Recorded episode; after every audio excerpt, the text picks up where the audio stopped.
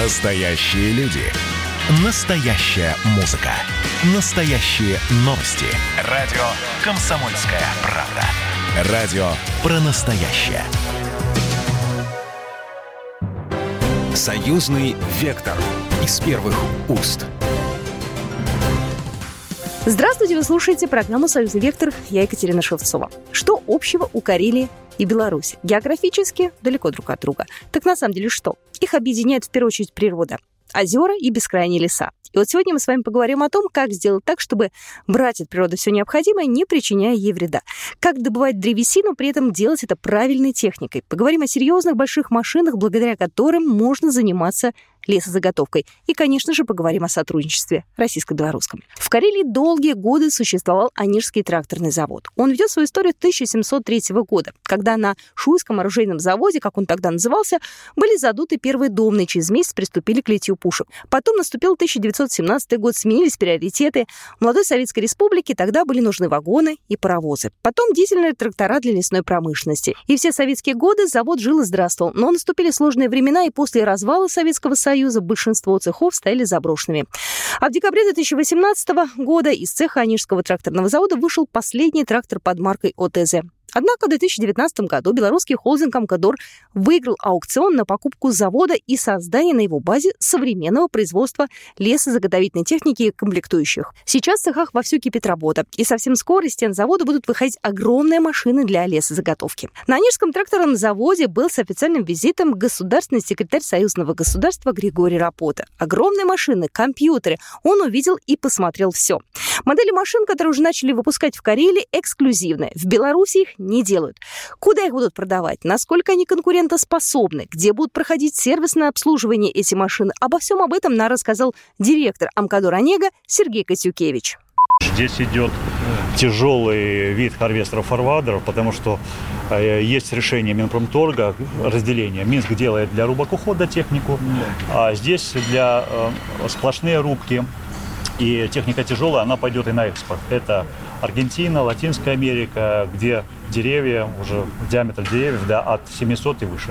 Они нужны у нас Здесь Урал, Сибирь, Сибирь, Дальний Восток, где да, тяжелый плюс, э, дальнее зарубежье. По вопросу сервиса, у нас, э, прежде чем создавать завод, у нас сеть Амкадора, мы э, ходим в холдинг Амкадор, поэтому товароотправляющая сеть уже давно создана, обученные специалисты по лесозавительной технике, которые обслуживают, ремонтируют и сопровождение полное. Наших специалистов я отправлял в Минск для обучения, здесь тоже и не один раз. Сюда приезжали конструктора и авторский надзор, как полагается, и обучение наших специалистов. Ну, без этого никак. Машина должна качественно обслуживаться, а, быть оказан полный сервис. Без этого даже нет смысла выходить на рынок. Все может поломаться. Здесь собирается сейчас а, а, две модели Харвестера и две модели Форвардера. Форвардер – это машины для загрузки спиленного уже лесоматериала. Должен вывести с труднопроходимых дорог лесных а, на дороги общего пользования. Плечо там до 5, до 7 километров под, по лесным, даже не дорогам, по лесу. Поэтому для этого он приспособлен, а, защита там вся есть, и испытания проходит для лесных дорог. Харвестер а, для чего? Он срезает деревья. Если раньше срезали вручную, пилами. Ну, это большой травматизм. Производительнее, быстрее, и уже оператор э, в компьютере э, полностью кабина там компьютеризирована, он сидит в нормальных условиях, работает, э, все. И производительность гораздо, да, сразу очищает э, осучив всего, э, делает раскрыжовку в нужный размер, как на компьютере забьешь, и все.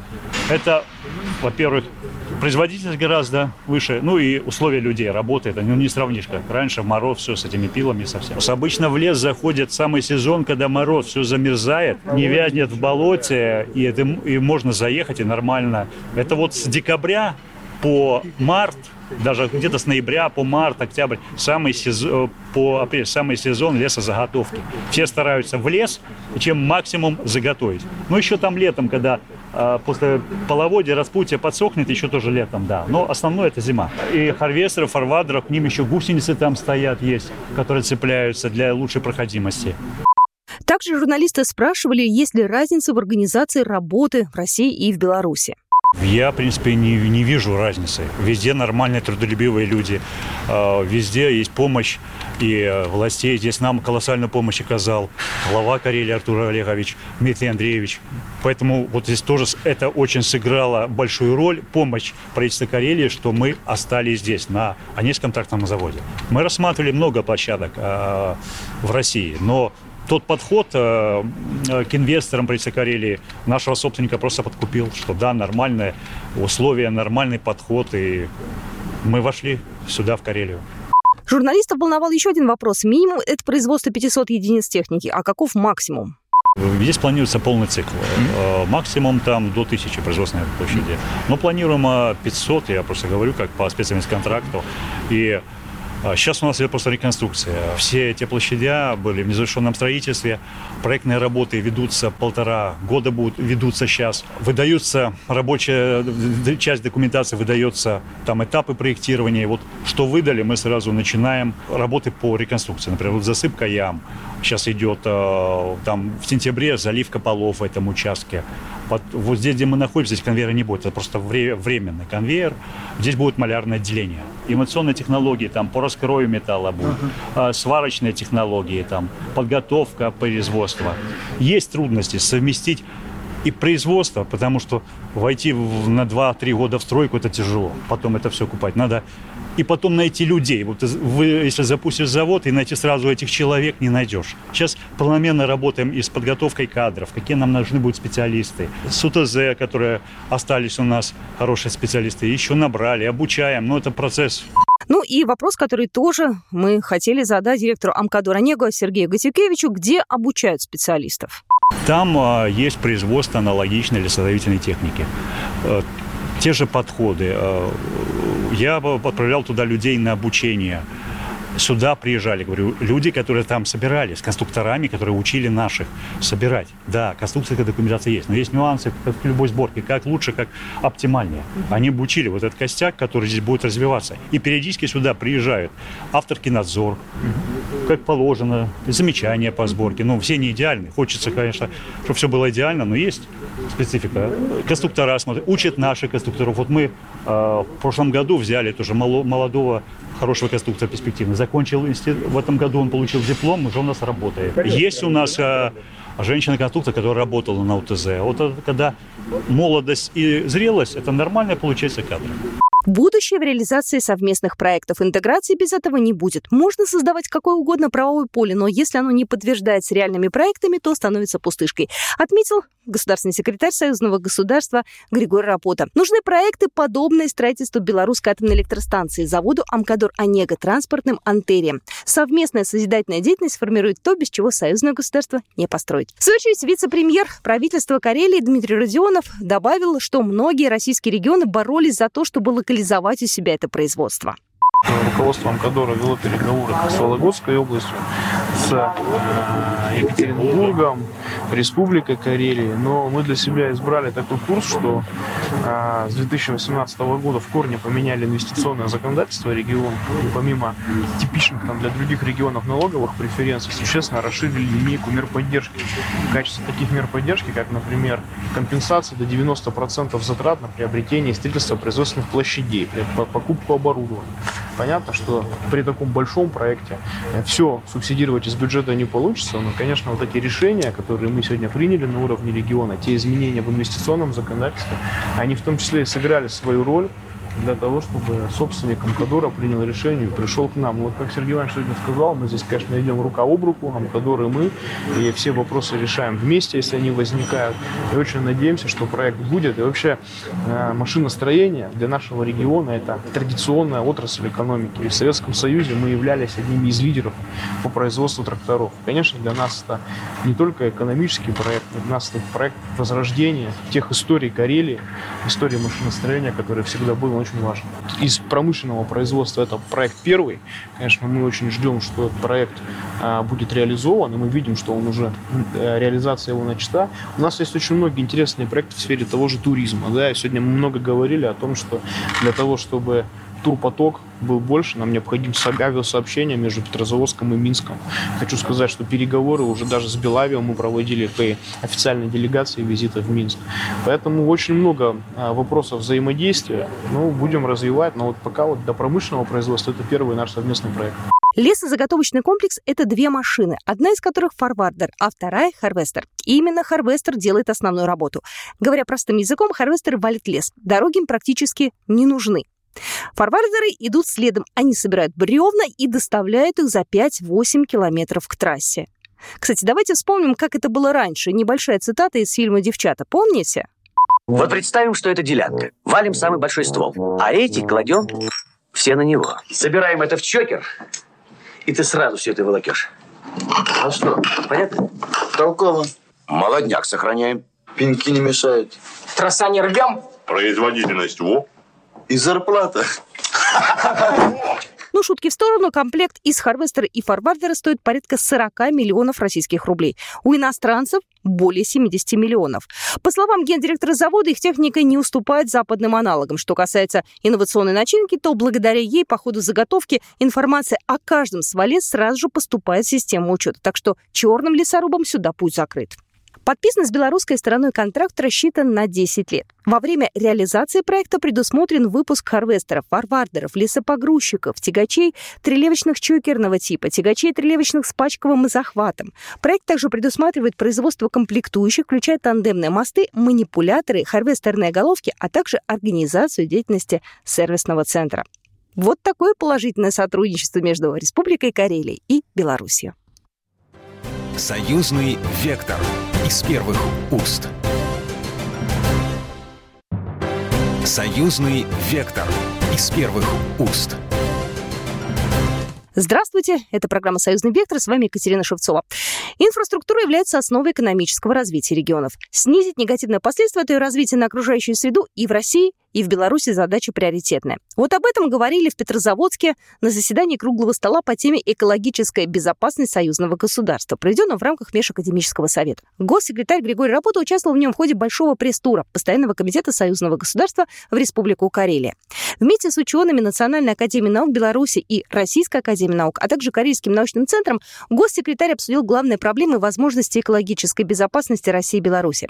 Открывая круглый стол, Григорий Рапота отметил, что у ученых Беларуси и России сложилось тесное сотрудничество, однако с корейским отделением оно особенное. У нас ведь существует вообще активное взаимодействие между двумя академиями наук, да? А если брать э, карельское отделение, то здесь есть своя специфика, есть свои какие-то компетенции, которых нет в других регионах Российской Федерации, поэтому вот эта часть взаимодействия с белорусскими учеными наиболее, наверное, интересные. Вопросы пространственного развития республики, так же как вопросы пространственного развития Российской Федерации в целом. Для нас это предмет особого интереса, поскольку мы сейчас болеем очередной идеей значит, высокоскоростных железнодорожных магистралей Санкт-Петербург, Гамбург. Мы ее презентовали на европейских площадках. Везде это получает очень положительный отклик готовность участвовать и финансовых институтов, и технических фирм, и многих других. Сейчас уже вот мы на стадии как-то такой проработки этого проекта. Исходя из одного, что инфраструктурное развитие региона, без него нельзя, это основа вообще экономического развития. Поэтому нас, конечно же, интересует, в какой степени вот Карелия по какому пути будет двигаться, какие приоритеты научные есть в Академии, в отделении Карельском отделении Академии наук Российской Федерации. Чем мы можем здесь помочь? И потом, э, где здесь сфера взаимодействия между российскими и белорусскими учеными? Получается, что, в общем, сфер достаточно много. По мнению Григория Рапоты, необходимо, чтобы каждый представитель бизнеса и власти двух стран прошел курс экологической безопасности, так как при планировании крупных проектов нужно трезво оценивать их последствия. Сама проблема экологической безопасности в ближайшем будущем в союзном государстве выйдет на первое место. Особенно это будет ощутимо в случае реализации проектов по развитию транспортной инфраструктуры России и Беларуси, таких, к примеру, как строительство высокоскоростной магистрали Санкт-Петербург-Гамбург. О взаимодействии двух академий рассказал вице-премьер Российской академии наук Андрей Андрианов. Он отметил, что для таких близких соседей, как Россия и Беларусь, вопрос экологической безопасности носит трансграничный характер. По мнению академика, проблемы экологической безопасности приобретут особую остроту уже в ближайшем будущем.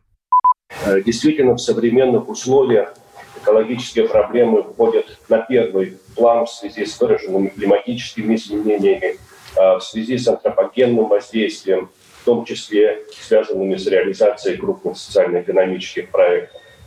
И для таких ближайших соседей, как Россия и Беларусь, эти проблемы, безусловно, в значительной степени общие и носят трансграничный характер. Российская Академия Наук имеет тесное взаимодействие с Национальной Академией Наук Республики Беларусь, в том числе и по вопросам, связанным с экологической безопасностью. Наше взаимодействие направлено на формирование единого научно-технического пространства союзного государства.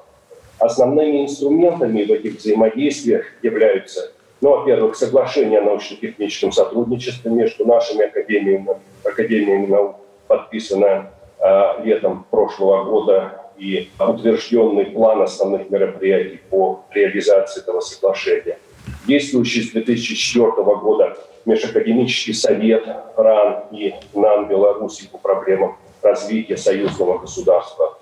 У нас учреждены совместные премии наших академий. В мае а, прошлого года на заседании Бюро Межакадемсовета были определены основные направления совместных научных исследований а, наших академий, которые, в частности, усматривают и космический мониторинг, а, работы в области атомной энергетики, в том числе ее безопасности, исследования в интересах аграрной науки, создание технологий электротранспорта и других экологически безопасных транспортных средств. Это искусственный интеллект, биотехнологии, охрана лесных ресурсов, лесохимия, нефтехимия, рациональное использование минеральных ресурсов. Все эти направления в разной степени, но имеют важные экологические составляющие. В ходе круглого стола обсуждали разные вопросы, в том числе и глобальное потепление, экологию лесов, озер и почвы. Заместитель председателя Президиума Национальной академии наук Беларуси Александр Кильчевский заметил, что Карелия и Беларусь очень похожи. И там, и там прекрасная природа, леса, разнообразие флоры и фауны. И все это возможно использовать при совместных научных исследованиях. Проблема глобального изменения климата и сопутствующих ему негативных явлений в экосистемах актуальны для любого региона планеты и, конечно, для Беларуси и Карелии. Наши страны похожи во многом. Прекрасная природа, леса, водные ресурсы, богатое биоразнообразие – все это может быть предметом научных исследований российских и белорусских ученых. Кроме того, многие выходцы из Беларуси сегодня живут в Карелии. Для нас важны и культурные обмены, прежде всего с белорусской диаспорой, ну и, конечно же, со всеми жителями Карелии. У нас подписан договор о научном сотрудничестве между НАМ Белоруссией и Карельским научным центром РАН. Мы обменялись предложениями, как я уже сказал, и сегодня есть возможность их актуализировать. Э, я думаю, для успешного сотрудничества нужно создавать условия, искать возможности финансирования научных обменов, выполнения совместных исследований. Председатель Корейского научного центра Российской академии наук Ольга Бахмет рассказала о самом Корейском научном центре, который за последние годы расширил свою деятельность. В его состав сейчас входит 7 институтов, а с 2018 года идет активное сотрудничество с Национальной академией наук Беларуси. Корейский научный центр в следующем году будет отмечать 75 лет. Это старейшее академическое учреждение на северо-западе, вот в этой части. И э, мы ведем свою историю с 1946 года, когда здесь появилась база Академии наук СССР. Три года назад нам был придан определенный еще более высокий статус – Федеральный исследовательский центр. Э, предмет нашей деятельности, конечно же, фундаментальные исследования – но и прикладные разработки, а также подготовка высококвалифицированных научных кадров. В состав Карельского научного центра входит семь научных институтов и отдел комплексных научных исследований, в котором в основном уделяется внимание междисциплинарным проектам. В составе центра работает без малого 800 человек. Приятно отметить, что э, около 40% это сотрудники до 40 лет – мы обладаем определенными ресурсами. У нас есть научно-исследовательские суда, есть научно-исследовательские базы по всей территории республики, то есть мы не только в Петрозаводске работаем, а по всему региону. И особое внимание уделяется вопросам арктической зоны. И в прошлом году мы подписали соглашение, мы вошли в консорциум такой, очень большой, значительный, научно-образовательный центр, Российская Арктика, новые материалы, технологии и методы исследований, в который входят вузы северо-запада, научные организации и целый ряд бизнес-компаний. И мы работаем по биологическому направлению и изучению человека в Арктике, в том числе социально-экономические вопросы. В декабре 2018 года мы подписали договор о сотрудничестве с Академией наук Беларуси. Нас коллеги очень тепло принимали в Минске. И мы наметили рамочно э, наше сотрудничество. Вот, например, мы совместно уже в настоящее время с белорусскими коллегами работаем, в частности, с Институтом генетики и цитологии, э, работаем по созданию высокоурожайных сортов пшеницы. Э, наши геологи вместе с Институтом тепло- и массообмена имени Лыкова проводят изыскания, касающиеся полимерных наноматериалов. Э, сотрудники Института языка, литературы и истории совместно с Центром исследования белорусской культуры, языка и литературы изучают основные механизмы и формы сохранения языка и этнической идентичности. Я лишь коротко остановилась на отдельных моментах. Конечно, гораздо больше у нас. В частности, мы активно сотрудничаем с социологами, экономистами, почвоведами, ботаниками и так далее. Слишком много времени, э, если рассказывать подробно обо всех этих проектах. Особое внимание на круглом столе было уделено проблеме воспроизводства корейской березы. Наука заслуживает большего внимания, заявил по окончании круглого стола Григорий Рапота. Много э, здесь вопросов говорилось о природе, о природоведении, об экологии, о сотрудничестве э, россиян и белорусов вот в этой области. Очень важная, ну, очень важная тема, потому что я бы считал важным вообще такую экологическую грамотность а, должны пройти все представители бизнеса, все представители государственной службы, потому что а, планируя какие-то проекты, будь то транспорт, будь то там а, освоение природных ресурсов, будь там освоение биологических ресурсов, надо вообще иметь представление о тех последствиях и о, тех, э, о том влиянии на природу, которое все это может иметь. Поэтому, конечно, вот такого рода сотрудничество, оно совершенно бесценно. Идеи молодых ученых, в том числе и в области экологии, дело благое. Есть даже премия союзного государства. И можно принять участие и получить эту премию. Об этом также говорил госсекретарь и председатель Карельского научного центра Российской академии наук Ольга Бахмет. Ну, у нас Молодые. есть премии сейчас, вот э, первая премия будет выдаваться в следующем году, это в области науки и техники, вот, пожалуйста, Куда пусть наши специалисты предлагают своих, своих кандидатов. С удовольствием поддержим эту идею. На самом деле мы э, пытаемся поддерживать молодых ученых, и даже внутренне у нас есть такой конкурс, э, именно для молодых ученых на лучшие работы. Раз в год на День науки мы подводим итоги и премируем наиболее отличившихся. А если это будет поддержано еще и на таком уровне, мы будем только крайне признательны. Надеюсь, молодые экологи попытают свое счастье и получат свою премию. Ну, а вопросы экологии так или иначе остаются одним из самых важных в союзном государстве. С вами была Екатерина Шевцова. Программа произведена по заказу телерадиовещательной организации Союзного государства. Союзный вектор из первых уст.